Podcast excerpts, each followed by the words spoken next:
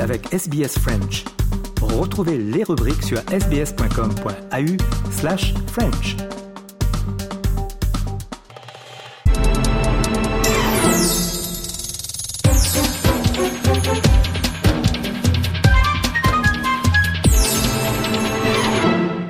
Mesdames et messieurs, comme chaque mardi, nous passons à notre chronique de la semaine politique et on va parler aujourd'hui de la rencontre à Melbourne la semaine dernière entre les ministres des Affaires étrangères et de la Défense de l'Australie et de la Nouvelle-Zélande.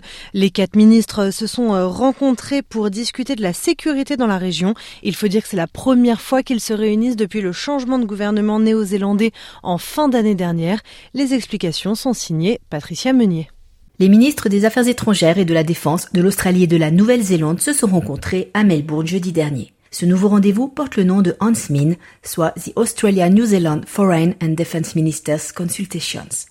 Il s'agit de la première rencontre depuis le changement de gouvernement néo-zélandais en 2023.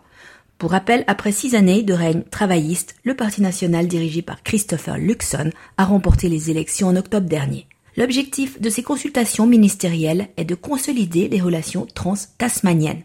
Richard Marles, le ministre de la Défense australienne, a rappelé l'importance du lien avec la Nouvelle-Zélande. There is no country in the world with whom we are closer than New Zealand. And it makes this meeting and what we have spoken about today particularly important. We have committed to working much more closely together in terms of defence operations to give effect to deterrence. Uh, we are committed to constructing two defence forces which are seamless in the way in which we are operating. We bring much greater effect when we work together than we do when we work on our own. Lorsque l'Australie a conclu l'accord de sécurité AUKUS avec la Grande-Bretagne et les États-Unis, l'île continent et la Nouvelle-Zélande avaient une vision différente. Les propos de Winston Peters, le ministre néo-zélandais des Affaires étrangères, indiquent que les divergences se sont dissipées. Richard Mars a rappelé qu'il restait ouvert aux discussions. On l'écoute. We have agreed to send a team to New Zealand very shortly to brief New Zealand on developments in relation to AUKUS and particularly AUKUS Pillar 2. On le rappelle, le pilier 1 de AUKUS concerne l'achat de sous-marins à propulsion nucléaire. Quant au pilier 2, il concerne le développement d'autres types de capacités militaires et de technologies avancées, en particulier dans la région Indo-Pacifique. Pour l'heure, rien n'indique que la Nouvelle-Zélande se joindra aux efforts pour obtenir des sous-marins nucléaires.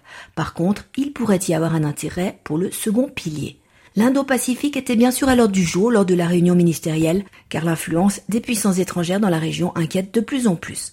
La semaine dernière, la Papouasie Nouvelle-Guinée a révélé que Pékin avait proposé de former et d'équiper les forces de police locales. Petit bémol, l'offre de la Chine laisse entrevoir la possibilité d'un déploiement de personnel chinois dans un pays situé à quelques dizaines de kilomètres seulement de la côte australienne. Peu après, la Papouasie-Nouvelle-Guinée a annoncé que l'Australie avait réagi et offert une aide supplémentaire de 23 millions de dollars pour ses forces de l'ordre. Dans ce contexte, la ministre des Affaires étrangères australienne, Penny Wong, a rappelé que l'Australie et la Nouvelle-Zélande devaient travailler en commun pour garantir la sécurité dans la zone. On l'écoute. Our region is being reshaped. Uh, I think you know, we, we, we often speak about having come to the government at, at a time of the most difficult or challenging strategic circumstances since the, since the Second World War. We particularly have a role uh, as, other, as uh, we have discussed in the Pacific. And as I have said to Deputy Prime Minister Peters, I, I believe uh, New Zealand has uh, you know, a lot of wisdom, uh, a lot of history and cultural expertise to bring to the discussion of the Pacific, which is one of the areas, as we know, of, of greater contest now. Après la délégation néo-zélandaise, le Premier ministre de Papouasie-Nouvelle-Guinée, James Marape, est attendu à Canberra cette semaine. Discussions et alliances au sein de l'Indo-Pacifique semblent donc s'enchaîner cette année.